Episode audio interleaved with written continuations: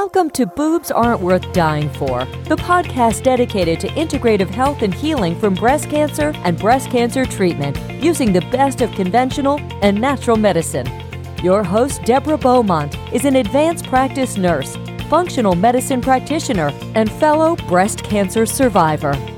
Welcome to today's episode of Boobs Aren't Worth Dying For. I'm Deborah Beaumont and I'm your host. Today's episode is brought to you by Beyond Breast Cancer, Navigating the New Normal, and Reclaiming Your Health and Vitality post treatment. This is a group program that I am currently enrolling for, which is actually going to talk about and look at breast cancer recovery from not only a functional medicine perspective and understanding the physiology and what's going on in cancer diagnosis, but really give you some information to understand treatment options and to really navigate that with as much information as possible. I found in my own recovery and in working with so many women that after treatment ends, official treatment, surgery, chemo, and radiation, that there's often a letdown. Uh, it's a time where your medical support sometimes becomes much less frequent or non existent, and yet you still have to make some really important decisions.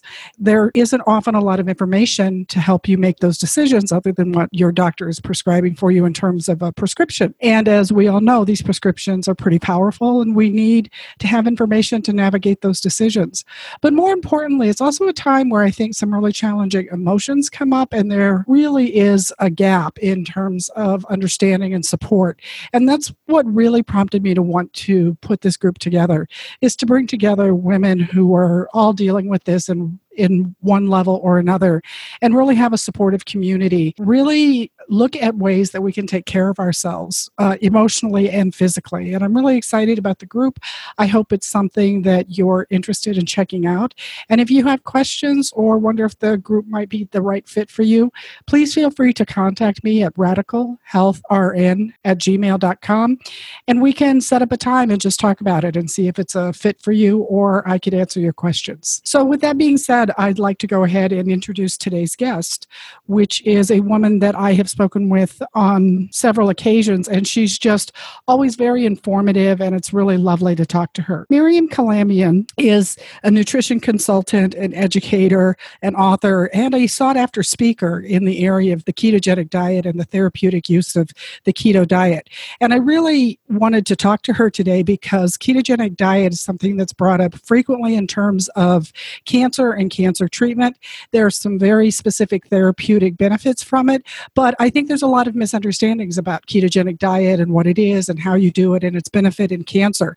And I just think that there's no one better able to talk about that than Miriam. Her expertise and knowledge about the ketogenic diet actually came from an intensely personal experience in her life. In 2004, her son Rafi was diagnosed with brain cancer, a very aggressive form. She'll tell you more about it during the interview interview, but just to give you a little bit of information, it was through that process of initially pursuing medical treatments. The treatments were not only uh, failing Rafi, but in some ways making his quality of life much worse. So, as she was trying to find answers and trying to get as much information as possible, she came across the work of Dr. Thomas Seyfried, who has done research about the metabolic process of cancer. That became very informative for her and how she approached Rafi's care. After implementing a ketogenic diet, his symptoms uh, went into arrest and he had a period of time after just three months where his tumor stopped growing. That became a turning point for Miriam and she learned a lot through trial and error, but then later went on to get formal education as a nutritionist and now is one of the leading experts in ketogenic diet. So, with that intro, Miriam, I'd love to welcome you to today's show and thank you so much for joining us to talk about.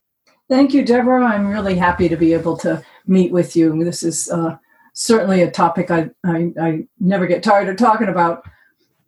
Well, you know, as I I, I wanted to um, you know do justice to my description of what happened with your son Rafi. I know I've talked to you in the past, and I know what a turning point that was for you. But um, I know that you actually were uh, became interested in using the ketogenic diet with him when traditional therapies failed and he was having actually uh, worse outcomes on traditional therapy and worsening symptoms. And I, I want to uh, have you talk about that a little bit because I think that that's kind of the shortcoming of traditional treatment. Sometimes they're offered, but sometimes the outcomes aren't aren't good or, or therapeutic and sometimes you can deteriorate with them oh you bet. Um, especially uh, with brain cancer.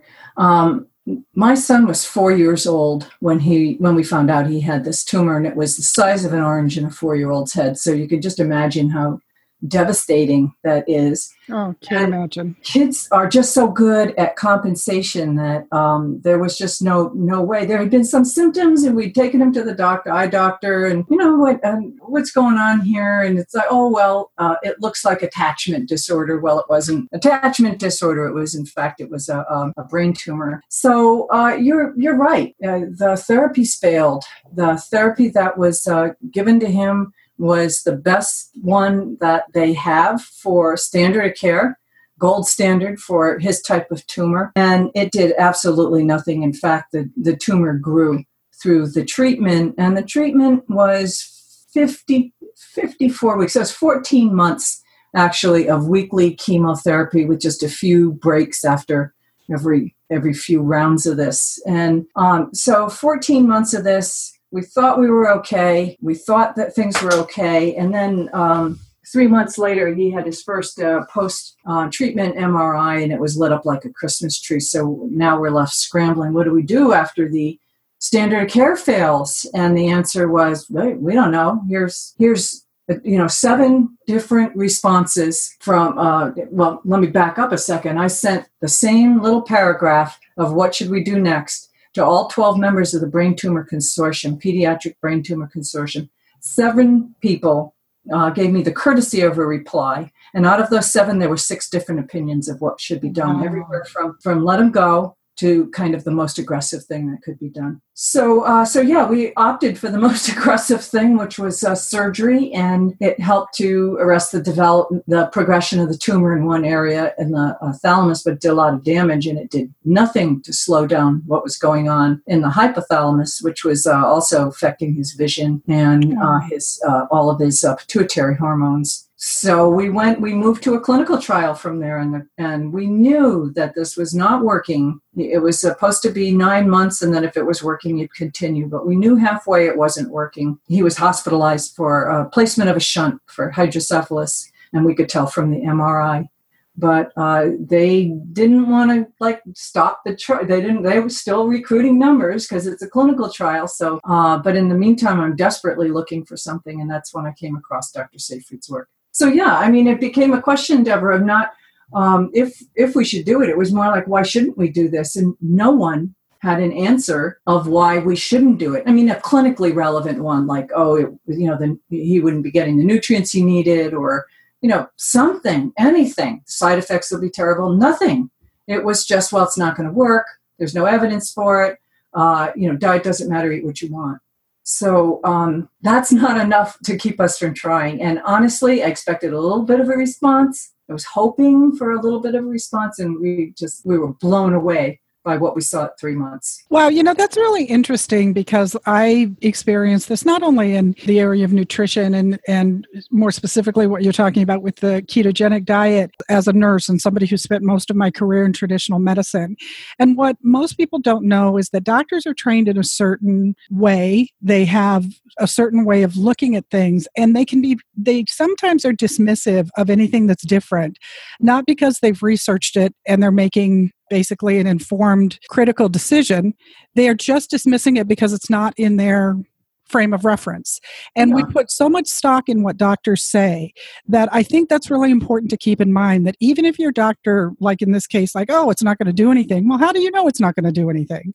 And obviously they were wrong because it did a lot. You had him for several, I, I know that uh, you eventually lost him, but you had him for several years, Six years. Six at a years. good quality of life. Yes. Yep six years And Yeah. uh, if we had gone along, uh, so uh, actually, that's what he said. You talk about uh, being dismissive. Uh, you say this is it's it's it's not like a uh, a well thought out and evidence based comeback that they have to it. Um, it's really just they're expressing an opinion that they Right. have of uh, nutrition. So they have this opinion that food doesn't matter, and um, you know, I think most of your listeners are going to know that food does matter, even if they're not uh, on totally on board with ketogenic being the, the way to do it. Uh, they're going to know that that's, it, this has something to do with food. Um, Well, it blows me away that I can still talk to doctors. Literally, I, I talked to a doctor recently. We were talking about diabetes and the fact that there's even still discussion about how and if nutrition affects diabetes kind of blows me away.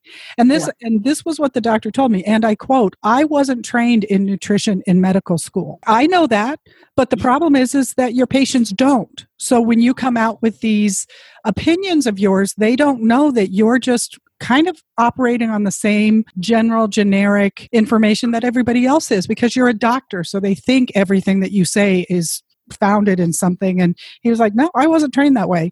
We you know we didn't study nutrition and this was a relatively young guy but I, I think that's a really important distinction for people to know about because the ketogenic diet from what i've heard other people talk about is really controversial. You can get a lot of blowback from doctors who are just like no that's not healthy. There's no reason for that.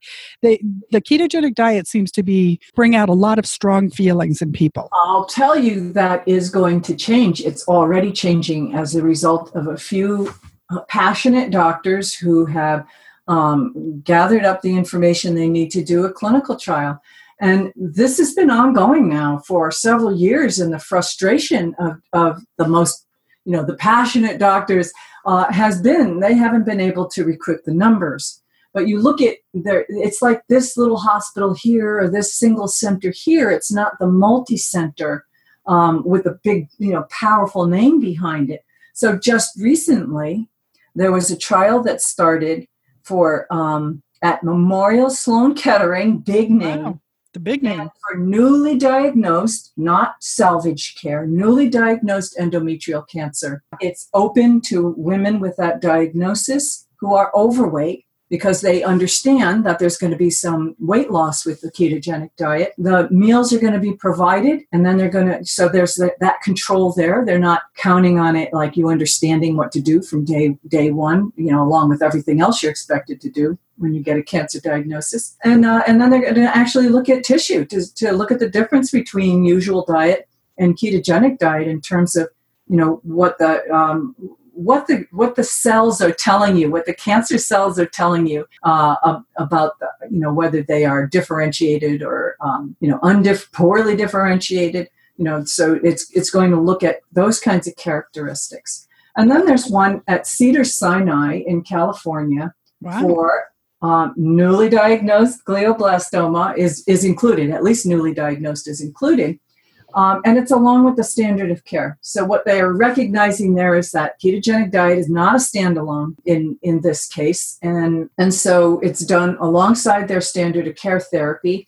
Uh, and and some of the things they're going to be looking at are things I find extremely important in quality of life. right And so even if the diet just extends, I mean, if all it were to do is extend life for uh, for one year, that would be phenomenal because that uh, the standard for brain tumor is if it extends life for two and a half months, they're ecstatic. right Well, you know, I see a lot longer survival with ketogenic diet done alongside other therapies, but I also see so much better quality of life.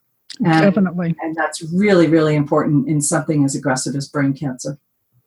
Well, you know, it's interesting. I was recently talking to somebody, and this kind of hit me. Quality of life is kind of a euphemism when it's used by doctors in the cancer world. You know, they pretty much start talking about quality of life when you're at the end of what they have to offer and they don't see a good prognosis and they don't see a good outcome. And then they start talking quality of life, get your affairs in order. Get your affairs in order, and here's some palliative care to ease your pain. Right. Quality of life, palliative care. In my opinion, quality of life matters every day, whether you're a cancer patient or not. But the fact is, is that the cancer treatments affect our quality of life, and particularly with many of the women who are listening to this podcast, the area that I do a lot of teaching on are the are the aromatase inhibitors and tamoxifen. Can throw a lot of statistics about the benefit of that, but they seriously impact your quality of life.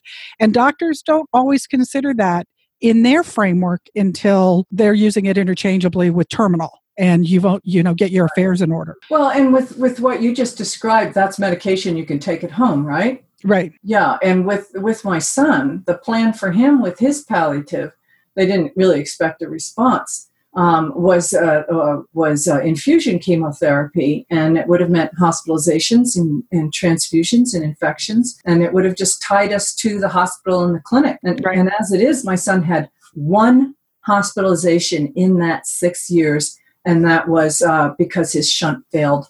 Um, mm-hmm. So they had to go in and, and place a new one. So that was his only hospitalization in that time. So, uh, you know, the, our quality of life was much improved because we weren't spending one day a week at, at a clinic and then spending a few days of uh, mop up afterwards, which, which is what we had done for the first 14 months. Oh. And then for a subsequent 12 weeks, and then the surgeries, and then another nine weeks in the clinical trial. That was weekly as well. Um, so, yeah, it's uh, quality of life is is huge. And when you're talking about a little guy, he was seven the time we started the diet, and oh. to be able to get him to the age of 13 was just um, remarkable. Okay, so Miriam, uh, when we talk about ketogenic and uh, the as we talked about the quality of life, I think this is what really becomes an important issue in the area of cancer.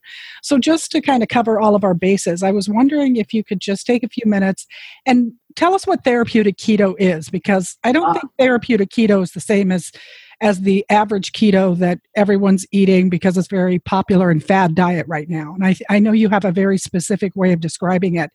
And, and second to that, I'm hoping that you can tell us where you see that benefit in terms of breast cancer and cancer specifically. And I know those two kind of go together. Okay, um, so therapeutic keto diet is uh, is uh, lower in protein. That if I were to sum it up in one sentence, I would just say it's lower in protein than a, a standard ketogenic diet. So when you're looking at losing weight, or reversing diabetes, you are looking at a diet basically that uh, switches metabolism from burning uh, primarily glucose to burning primarily fat. The weight loss happens as a result of that, partly because of the uh, the energy in is less than energy out. That's one of the reasons why but uh, with uh, with a cancer diet, if you're trying to do this for cancer or even for Parkinson's disease, it's true for Parkinson's as well. Um, you need to control the protein amount as well. Protein in cancer is anabolic. Protein, uh, the amino acids that are in protein, when they hit the bloodstream, they are signaling all the cells that it's time to grow. We have abundant fuel. We have just what you need to grow and to make the enzymes you need, to make the structures within the cells, everything. We got it here, plenty of it. Let's grow. Uh, and that's not what you want in cancer. You want austerity. You want this to be belt tightening. You want the signaling to say, hey, we just, all we have is enough for the healthy cells to survive. That's all we got going here. So, any of you that are sort of marginal, let's kick you out. So, cells go into a cleanup mode. So, this stimulates autophagy, and autophagy is that um, self digesting of cells that are, uh, are less than optimal. Uh, apoptosis is their cell suicide, and then autophagy is this uh, cleanup of the cells. Some of the stuff is recycled, the waste products are eliminated, that's what you want going on in cancer. So, by restricting the flow of nutrients with protein as well as glucose, you're changing that signaling. Now, in like diabetes or in um, uh, even in weight loss, the one of the big reasons to cut down on glucose, um, carbohydrates, is to lower the glucose level, which in turn will lower insulin and it will reduce insulin's uh, resistance and that leads to better metabolic health. And yes, that's going on in cancer as well, but we have this additional thing with glucose and insulin in cancer. The glucose is used not just as a, a, kind of a normal fuel in a normal kind of way, a little bit in the cytoplasm, most of it in the mitochondria. It is fermented like crazy in the cytoplasm of the cell, which creates a ton of lactic acid. And a lot of this lactic acid is pushed out of the cell and into the microenvironment, acidifies the microenvironment of the cell, and that leads to cancer progression. And when you hear uh, uh, cancer thrives on acidic environments. That's what we're talking about. We're not talking about whether your urine is uh, acid or alkaline. We're talking about what's going on outside of the cancer cell. So there's that. And then the insulin is that signal that, hey guys, we got some fuel coming, we've got glucose coming, we're going to use this insulin to move it into the cells. But it's also telling cells this is a, a time of plenty. So, uh, so okay, everybody can grow, including you cancer cells. So it's growth, fermentation, proliferation. It's uh, it's protein signaling in the mTOR pathway and the growth IGF-1 pathway. Um, so it's that's where it's different. You're not just restoring metabolic health; you're actually interfering with the uh, the signaling to the cancer cells that tells them that they're they're allowed to be in there still and and uh, kicking them out. Well, when I hear you talk about this, I know that what you're speaking from is this framework of looking at cancer as a metabolic process. Perfect, yeah. Surprisingly, doctors don't view cancer that way and will oftentimes say none of this matters. It doesn't matter what you eat. It, it, you know your healthy cells use sugar, so you can't. Well, for one thing, for our listeners, I'd like to. This is the nurse in me coming out. Um, when we talk about I uh, people talk about blood sugar and blood glucose interchangeably, and I think that can be really confusing. When we talk about, they do sort of mean the same thing, but blood glucose is a more accurate term because basically our bodies will take, uh, will turn into glucose the food that we eat. And what drives that is simple carbohydrates. So when people think about blood sugar and they're just thinking about sweets and sugar and that kind of thing, that is a form of a simple carbohydrate. So are breads, uh, chips, uh, exactly. uh, white processed flours. So I just want to make that clarification because I've started to try to get very um, careful in the language that I use referring to blood glucose because people often don't know the foods that are more prone to turn to glucose quickly. right. Is, you look at like a sugar, one molecule of simple table sugar um, um, is actually, um, uh, it's called a disaccharide. So it contains a molecule of, of glucose and a, and a molecule of fructose. So in table sugar, you're actually getting um, a, you know, a double dose of poison. Um, but if you look at the starches, they are two molecules of, they are just multiple molecules of, of glucose bound together very loosely. So uh, digestion releases the glucose into the bloodstream. So if you take in zero carbohydrate, you know, zero, let's say you didn't, you know, you didn't have access to it or you chose not to have any carbohydrate at all, your liver is going to make glucose so that's what uh, it, you know. What a lot of people don't understand is you can't eliminate glucose. Red blood cells need it. Thirty percent of our brain is reliant. Thirty percent of our brain cells are reliant on, or energy needs, I should say, are reliant on glucose. So um, the the fact is though that if you're ketogenic you're, and you're taking you're taking in less carbohydrate, less glucose than what your body needs, then your liver's going to make it. And it, but it's going to make it in a way that just keeps it sort of steady. It's lower and it's much steadier than, if you're getting it from a carb-containing meal, which like jack up your glucose, and uh, and along with jacking up your glucose, your insulin will rise um, along with that. And that happening multiple times a day is feeding the cancer. It's also, you know, creating this situation of insulin resistance, which sets people up for cancer and other metabolic diseases, not just cancer. It's a lot of them. Sets us up for neurodegenerative diseases, sets us up for, you know, what they say, oh, normal aging, you know, this falls apart or that changes. You know, there's a certain amount of uh, activities that are going to change with aging, but there's some that can be headed off if you, you know, start early on to cut back on the amount of carbohydrate you take in. And this is the interesting piece is is that what you're talking about this this basic metabolic process it is the underlying process for many of the diseases that we're we're struggling with as a society diabetes arthritis uh, neurological diseases and cancer.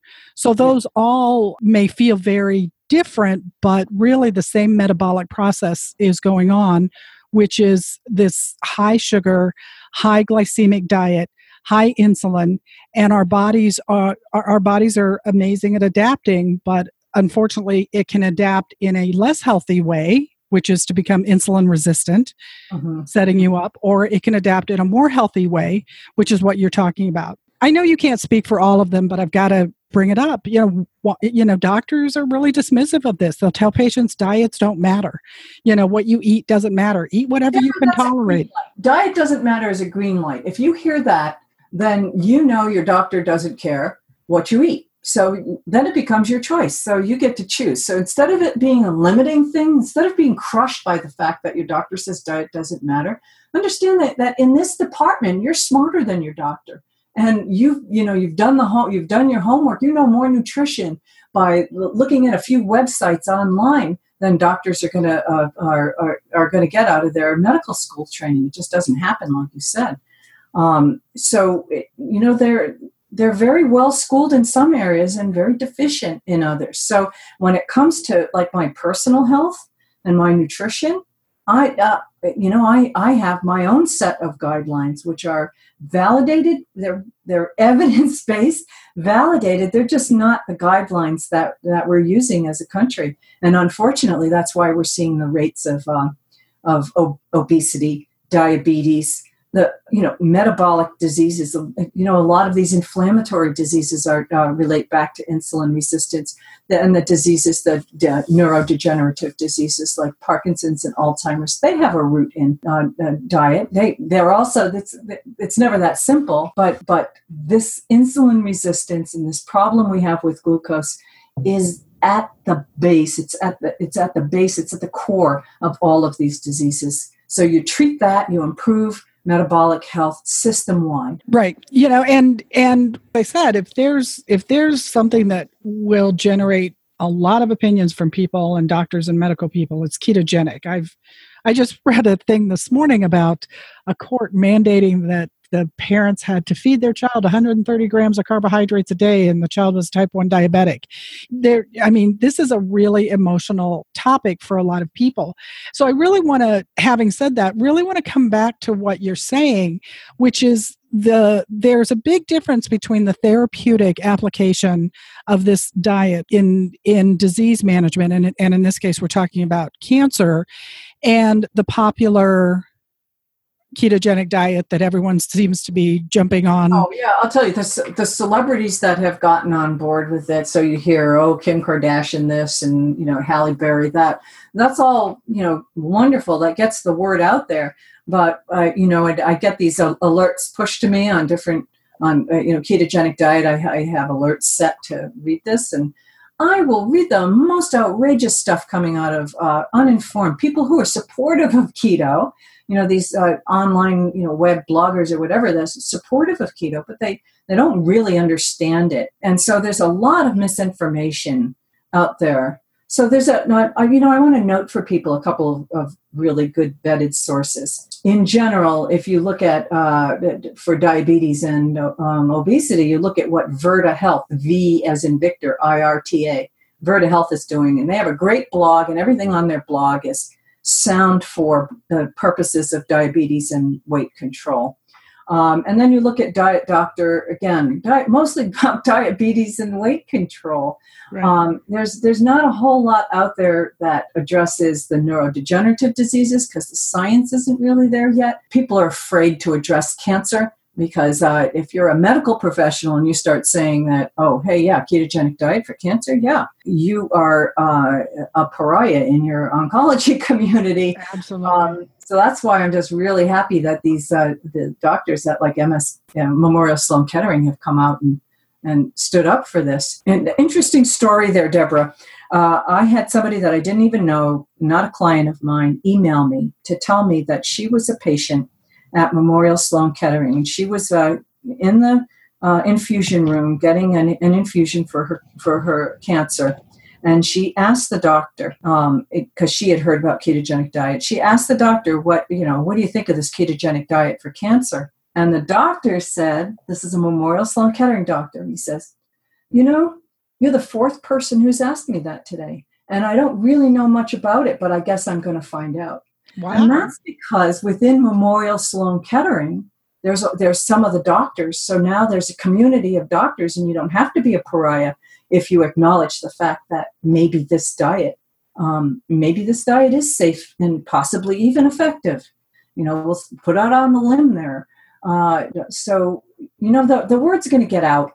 Uh, this isn't going away. Ketogenic diet for metabolic disease is not going away that's interesting uh, that you say that the doctor responded that way.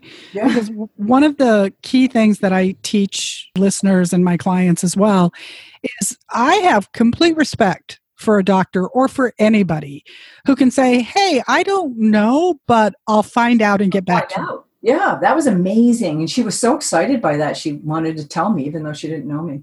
Right. But doctors don't tend to do that. I, I you know, doctors kind of feel i've heard this from doctors that i've worked with that they feel they have to present a certain image and and and they might be seen as less of an authority if they said they didn't know. So a lot of times they'll come out with these blanket statements oh no alternative treatments no diet no this no that no supplements not because they know but because they're not going to lose face by saying that they don't. So what respect i have for a doctor who can say well, I've heard it enough that maybe I need to go back and do some teaching for myself. And if they did that and then came back and said, well, I still, you know, I'm not supporting it, that's a very different statement to say, I've researched it and don't support it, Then no, uh, just a blanket no. Those are two different things. And I think that as patients, I think sometimes don't know that we can challenge our doctors. Like, have you studied this? Do you know anything about this? What is your experience in studying this? Instead of just taking blanket statements from them. And that's one one key piece that I really emphasize in terms of empowering people to be a partnership in this process, to be a partner in this process. Because when you get cancer, you don't have the luxury of just saying, well, the doctor told me to do it or told me not to do it, so that's what I did. Because this is your life on the line. You need to be engaged. Right. You need to be on, on the team. And I really, I'm a big ad. I, I uh, did a TED talk, a TEDx talk in Sedona in October. That's online uh, as a YouTube video, okay. and uh, it's uh, 18 minutes of advocacy. You know, advocating for a therapeutic ketogenic diet, and you know, for that audience, because uh, there were people there that had never had never really. Uh, they might have heard the term, you know, like you said, used with celebrities, but they didn't really know what it was about. So I was asked to speak to that. It was uh, so. What is it? What I said was, it is a very low carbohydrate, sufficient protein, high fat diet. And it's meant to be a therapeutic adjunct to either a standard care therapy or an alternative plan and you know then the next step of course is well what does it look like? So when i do presentations i have pictures of, of actual meals. It looks like this it looks like this it looks like this. Have you all eaten a meal like this before? And it's it's not a foreign thing. It's all foods that we've eaten. If you think about putting salmon on a plate with some asparagus and and some you know uh, uh, some mayonnaise with some snipped herb in it make it a good quality mayonnaise like an avocado mayonnaise with some uh, herbs snipped into it. So there's your keto meal it's this is not exotic. You don't need an exotic set of foods. It's foods you're going to find in the supermarket. Some of the specialty things like avocado mayo, um, you're going to need to dig a little deeper for. But uh, you know, when people ask about about my son, I mean, we did not do a high quality diet. I did not know enough of, about it. I was following the the protocol that they used for kids on the diet for epilepsy, and they paid no attention to food quality at all. So I would send my son to school with like uh, sliced ham with cream cheese, roll ups. So that was a, a very uh, keto um, meal. So, yeah, you can do meat roll ups, which you can do them in a lot healthier way than, than we did. But the point is, things didn't have to be perfect. It didn't have to be all organic goodness to be effective because right. the thing that's making the impact here is just cutting down on the carbohydrates and switching the body from burning glucose to primarily burning glucose to primarily uh, burning fats. And one of the things that that I know you emphasize in your book, and you've talked about it here, is you know for anybody who think I think anytime you mention keto and perhaps people's first experience, they think about Atkins,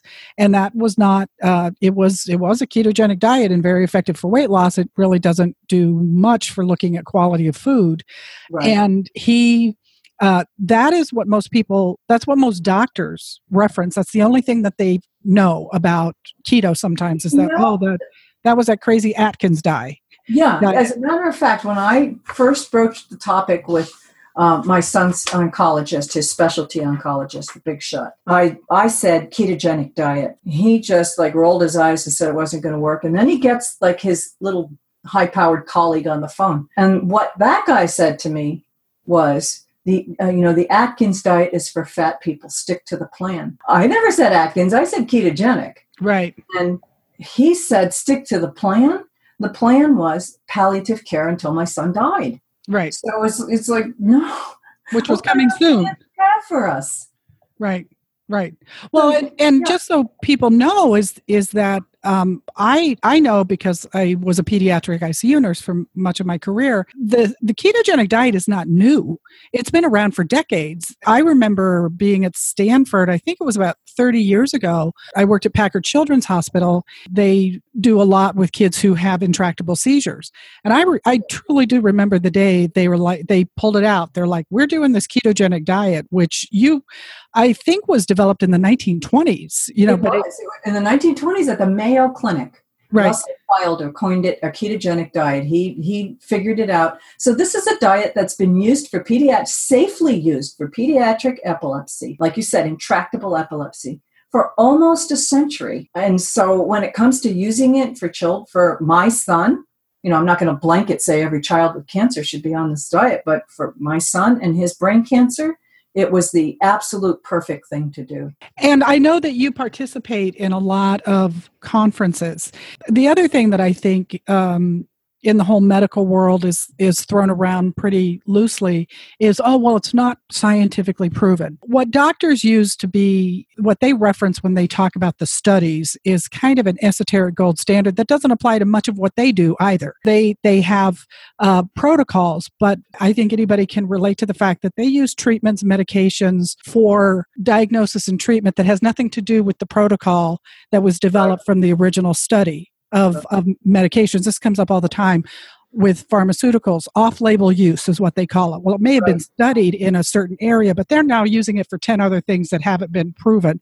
So that's kind of a red herring. But I know that doctors will say this isn't this isn't proven, this isn't studied. And I know that you actually present at, at scientific conferences and you actually do a lot of education of, of, practitioners and consumers around the therapeutic use of the ketogenic diet. We were right. just talking about one that um, is called the Metabolic Health Summit that that uh, is actually a conference you're going to be involved in that really looks at the scientific information we have supporting this diet. So this is not just some bad thing that's come out of that's that's surfaced at the moment. I mean, there's a lot of valid practitioners who are studying and talking and going to conferences and sharing this information, and you're one of those people. So I was wondering if you could talk a little bit about that. Sure. When you're talking about it, what you're talking about is uh, uh, doctors saying that that it hasn't uh, reached the level of evidence to support support a change in protocol. So what they're talking about there are the level of evidence in um, in oncology is um,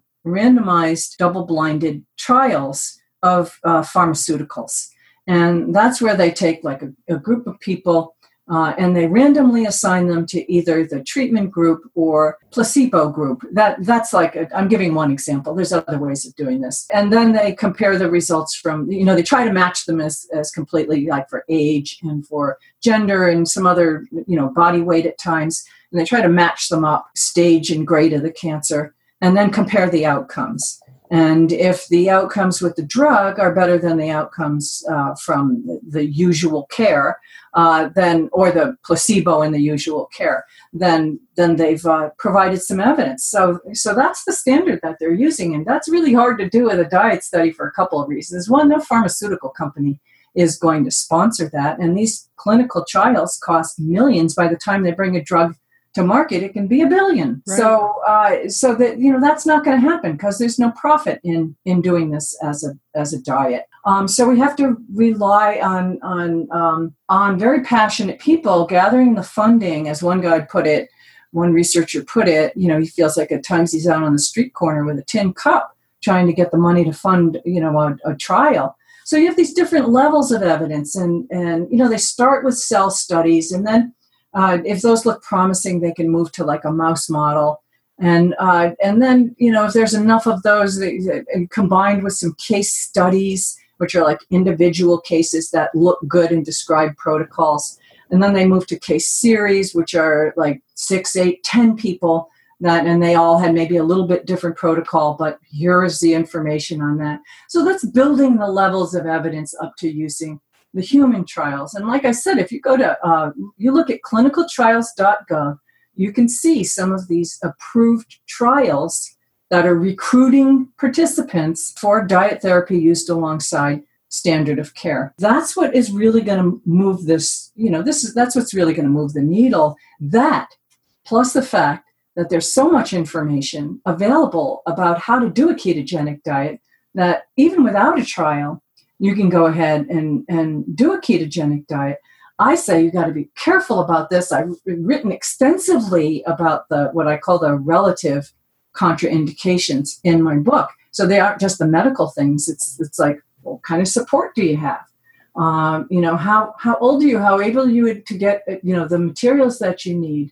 So basically, what you're saying, Miriam, is is if we applied that to everything, probably 90% of the medical treatments we become used to having access to aren't based in clinical studies. Oh, so, or, or they're based on so little anything. You look at, um, to give one example, the drug Opdivo.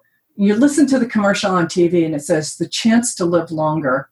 It, Opdivo is like two and a half months of living longer. And yet, that's not what they're showing in the advertising. It's like happy couples connecting with one another, connecting with their grandchildren. You know, but uh, you know, in reality, that uh, that small window of time for the cost and the quality of life, let's find another way to get that and more. And I honestly believe that diet, ketogenic diet, therapeutic ketogenic diet, is one way to get a lot more than that two months of, of time that you're going to get with Opdivo. Well, one of the guests that I interviewed, um, Ellen Jacobs, we were actually talking about this, where uh, this is one of this comes up a lot in, in cancer treatment, and and this is a little bit of education for our audience. But I read a study recently; it was an informal study. The person was saying that seventy five percent of people who undergo the standard of care, which is a a loaded phrase in and of itself. So, chemo, radiation, and surgery, particularly they were talking about chemo, don't realize that doctors don't necessarily give you that thinking they're going to cure you. They're trying to manage the disease, but they will not talk about cure. So, people are undergoing these treatments, terrified, of course, with a cancer diagnosis, thinking I've got to take this, but it's not going to cure you. And and so you really have to get into the weeds about asking about side effects, quality of life, what we've been talking about. Quality of life matters long before you're terminal. And I think that these are in, important things. And, and I think that that's the beauty of, of what we're talking about with the ketogenic diet is that one of the things that applies to anybody who goes on any diet, I don't care what the diet is, is that they experience they're they're afraid they're going to experience deprivation. I had a woman recently say to me, "Well, I'm not going to." She was in treatment and she's like, "I don't want to have all my favorite foods taken away from me." Well, the beauty of a ketogenic diet is, is I think that the overall experience of people who are eating it is that they have the least amount of deprivation as possible because you get to eat really savory nourishing yummy food. Like you get to eat butter. You know you can have real butter on your asparagus and, oh, and, and if like if bread is your downfall or ice cream is your downfall there are substitutes for just about every not you know uh, unhealthy food that you can come up with or i could should say non-keto food you can come up with then you've got uh, you know an alternative in the keto world. So uh, you know, you okay, can't can't go with the mashed potatoes? How about some mashed cauliflower? You can Right. it doesn't taste exactly like potato but you can sure get the consistency right and sometimes it's things like texture that um, make the difference. And when people say oh it's a boring diet it's there's not enough variety it's like well no you you get the variety from the spices that you use the herbs that you do use the cooking methods. Like you can rice cauliflower you can use cauliflower as a pizza crust you can mash it um, you can roast it in the oven you can put it in a you know in a cooker a, a slow cooker I've looked at some of the recipes in your book. You can do a lot with um, just in terms of uh, you have a muffin recipe in your book that you Uh-huh. can do in the microwave. You can make, I mean, I think it's easier now to do this diet than probably ever before because uh, what you're trying to do is get rid of like the white flour kind of things, but you can do a lot with almond flours, with nut Mhm. flours, with Yeah. different things that are available to us that that maybe weren't 10 years ago so i think in many ways it's easier now to do this without that sense of deprivation Right, and and also you, you know I find that with uh, people with cancer, cancer is a real motivator for change. And so even if people have tried like an Atkins type diet for weight loss and maybe they were successful but went back to their old uh, eating habits, I don't see that. At least with the people I work with personally, I don't see that happening as often as it does in the um, you know in the kind of unsupervised you know world of keto out there you know that Virta Health that I mentioned before, theirs is a medically monitored ketogenic diet, but the whole thing is delivered. The whole platform is online, so uh, you know you've got that going for it. Well, I want to go back to one thing that you said earlier about people thinking um, that that their cancer treatment is going to be curative. I can't even begin to tell you how distressing it is for me to hear somebody say, you know, talking about a cancer. Well, I went for my checkup and the doctor said I'm cancer free.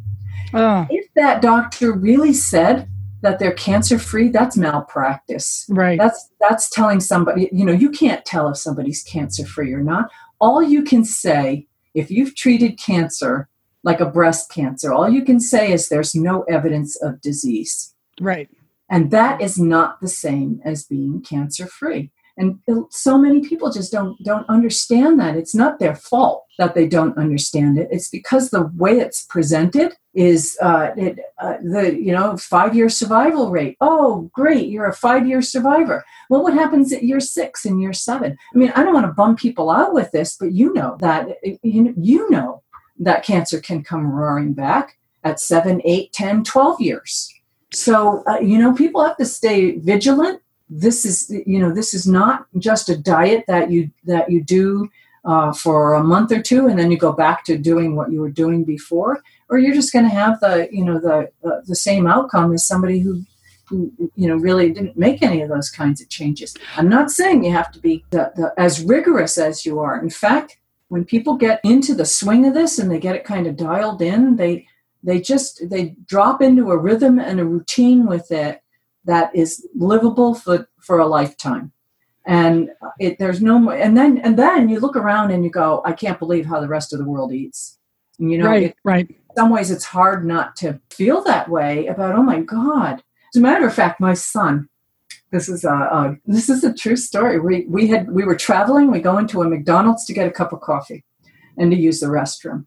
So we're walking by this table to get into the restroom and there's a mom sitting there with her little baby probably about nine ten months old feeding the baby french fries.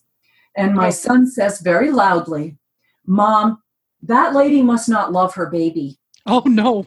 Oh no, oh my god. She loves her baby very much. She just doesn't know that French fries aren't a good food for her baby. wow. But yeah, wow. Yeah, that's a you know that was him looking at that and and changing the, what we tell ourselves about love and food and nourishment and layers of love brownie. You know, layers of love brownie is uh, you know I, I have a slide in my presentation. It's like, look, layers of love brownie is about the same as this high fat chow that's high in carbohydrate that they feed this mouse to make it sick and obese. And then they can say high fat diets are bad for us. High fat is not a ketogenic diet. That's Right. two separate things. And like when you, you said in the beginning about um, separating out therapeutic ketogenic diet, you know, the, the one of the biggest mistakes is people looking at this uh, research that says high fat diets are bad for us. Well, high fat diets are if they're 45% fat and 30% sugar, right. they're bad for us. Right. But if they're 70% fat and you know 5 or 10% carbohydrate and the rest some healthy protein in there, um, you know that's that's a benefit to people. That's not a um, you know that's not an unhealthy diet. Well, I find it amazing, particularly in the area of cancer. You know, doctors saying, no, you know, if you're losing weight, no, you need to gain weight, so eat whatever. Well, gaining fat is not Eating healthy. that's what you're doing. But yeah. if eating a diet where you're maintaining or gaining lean muscle mass is actually healthy so that that once again is just like this this red herring it's like it's not how much you weigh we all have a composition of muscle fat and water and the organs in our body you don't necessarily want to gain more fat. That's not metabolically beneficial to you and it's just a really simple sim- simplified way of, of looking at it. This is what i tell my clients. You could be you know you could be talking to my clients right now when like the spouse will say well that's i just had one talk to one today. It's like her ideal weight is different um, than what she perceives it to be because it's like oh don't want to lose any weight and it's like well that weight that you have above and beyond your you know what you need for lean body mass is not a benefit to you at all. As Right. a matter of fact it's keeping you uh, insulin resistant. It's pumping out fats the adipocytes uh, pump out uh, you know in that in that mass. They they act as an endocrine organ and one of the the um, hormones they produce is estrogen. Estrogen right. Estrogen sensitive cancer. Why in the world would you want to be pumping out estrogen. They want to give you a drug with horrible side effects to to treat it. that estrogen but or to block that estrogen but they don't want you to do it by actually losing the fat cells which is where the estrogen is produced but Right. willing to prescribe a toxic therapy that a lot of women can't tolerate. So one of the things i'd like to give our listeners listening to all of this and i know we've kind of gone in and out of more of more geeky kind of stuff but i really want to talk about your book for a minute keto for cancer because to tell you the truth i was i'm not a big fan of diets because I have uh, dealt with weight issues my entire life, and I just think that diets are just a perpetual way of beating ourselves up. And I was not a big fan of uh, ketogenic because my understanding of ketogenic was Atkins, and I just feel like it's like we all know how to lose weight. We've all been on a million diets. We know how to lose weight. We don't know how to keep it off. So I'm not. I I don't tend to just prescribe diets, but I I want to say that I read your book Keto for Cancer. And I want to say a couple of things about it as somebody reading it. I thought it was beautifully written in terms of giving enough of this science and understanding of our bodies that made it really clear that like wow this is something i need to like re-examine because this is important to know. But it wasn't so technical that i felt like i was reading a textbook which i think would turn a lot of people off. I think you just really blended that really well that it's it's enough that you can have an informed conversation about the principles that you're talking about and yet you don't have to feel like you have to have a phd to understand it. So the other thing i want to bring to people is that if there's anything that we i think that we need to start talking about to revolutionize this discussion with our doctors and medical teams is that cancer doesn't just come out of anywhere. It doesn't just spontaneously combust.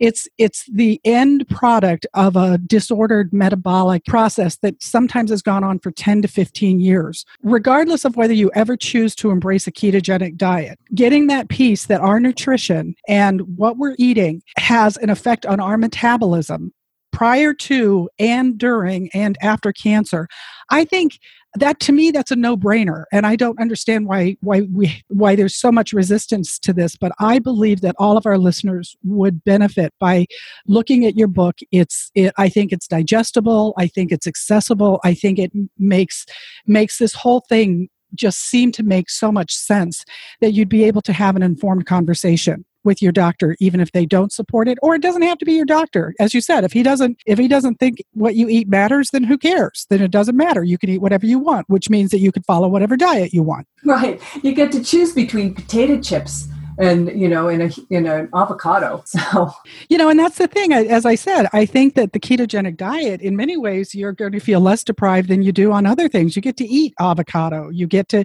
eat good healthy fats. You know you get to eat butter. You get to eat foods that that really satisfy our sense of savory.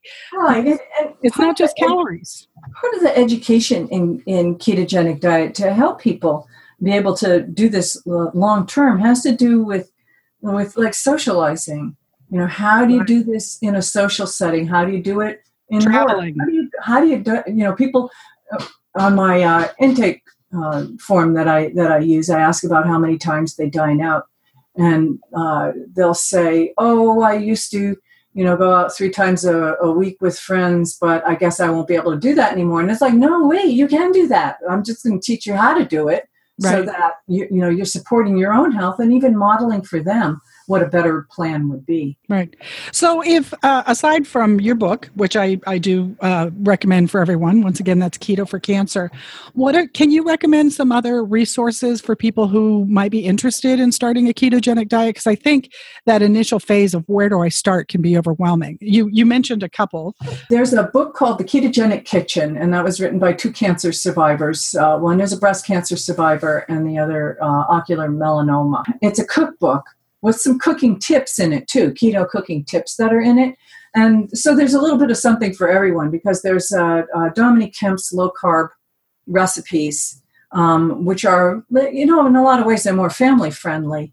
But if you need to tighten it up, you've got Patricia Daly's more rigorous ketogenic diet. And I have to point out with her meal plan, she starts out, she does a, a gradual ease in, which I also recommend for people. You know, I, I uh, but uh, it starts at like 45 grams of carb, and by the end of the week, by cutting down five grams at a time, you're sort of more ketogenic at that point.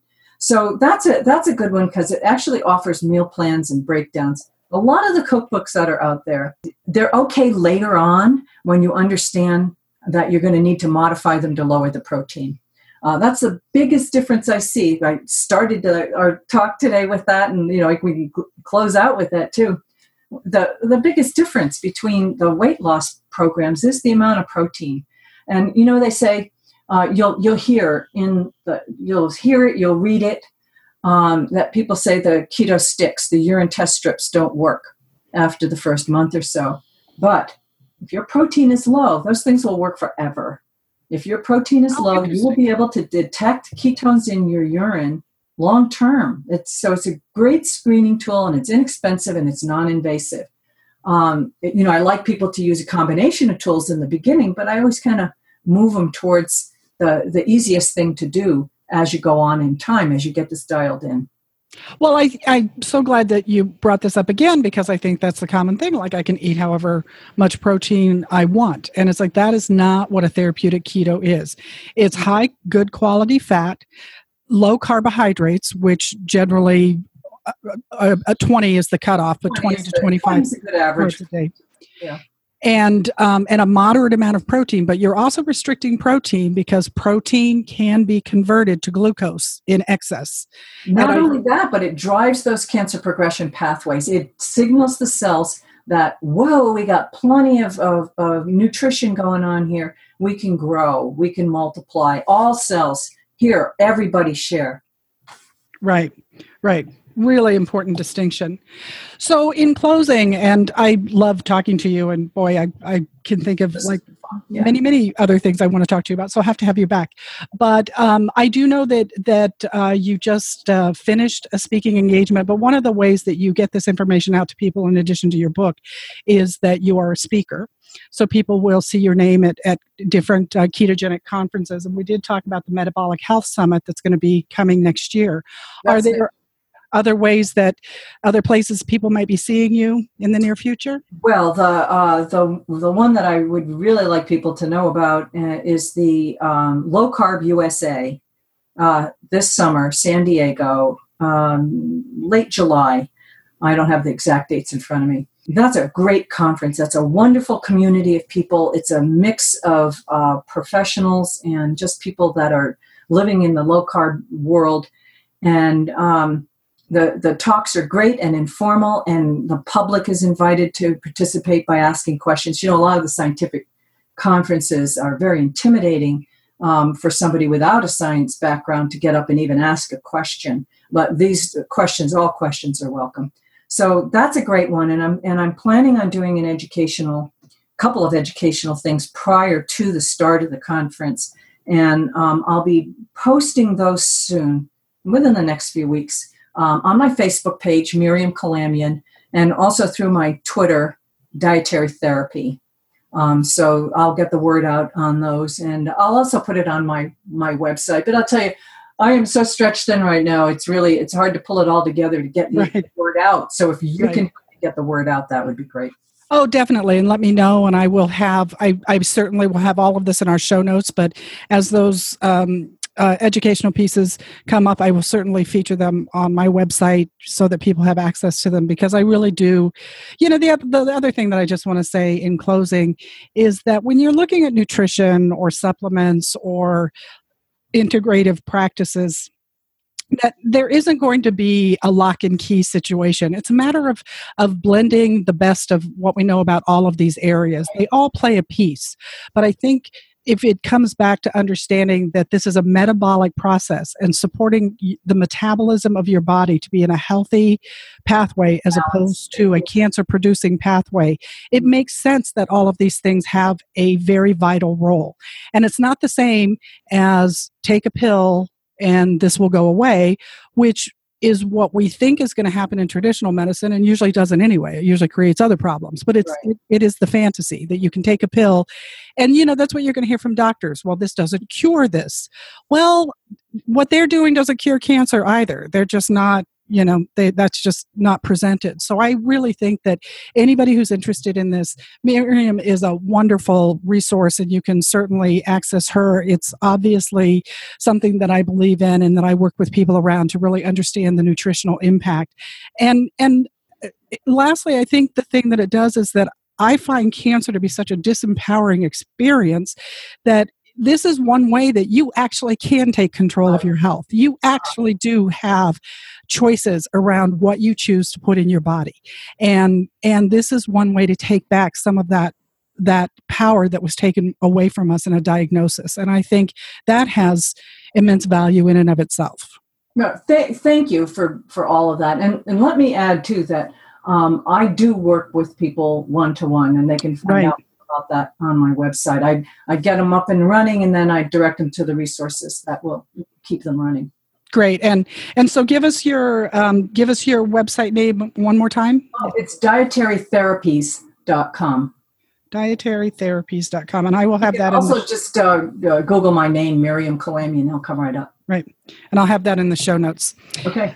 So thank you so much. This has been wonderful. It's always wonderful to have you, and there's just so much more to learn. And I'm so excited that uh, there's going to be ways that we can uh, access your you and your information in the next few months. It's uh, it's really exciting. Thanks for your support, Deborah. I'd like to just mention a few resources you can find there. Of course, there will always be show notes, and you can actually listen to this recording if you'd like to. I also have a free guide for you to download, which talks about aromatase inhibitors and some of the side effects that are associated with them. It's an information piece for you that I hope you will find helpful. You can also schedule a free consult and you can get more information about functional medicine and integrative care. With that being said, I'd like to thank everyone who has been following me on the podcast. We've had a really great debut. We've been on a little over two months now, and I've had really great responses. But I'd really like to invite you as a listener to send me questions that you might have, or if you have an interest in particular areas, please let me know. If nothing else, drop me a line and let me know your thoughts on the podcast. I'd love to hear your thoughts and your experiences with the podcast. I've been really lucky to have some really dynamic leading clinicians and educators in the field, and it's certainly been wonderful to be able to bring that to you. But please let me know what your thoughts are. You can reach me at radicalhealthrn.com. So thanks so much for joining me today, and until next time, take care. Thanks for listening. If you have questions or feedback, you can reach Deborah at radicalhealthrn at gmail.com or her website, www.mindbodynutritionrn.com. You can also find us on Facebook. under Boobs Aren't Worth Dying For. For future episodes, subscribe on iTunes, where you can also leave positive reviews. Until next time.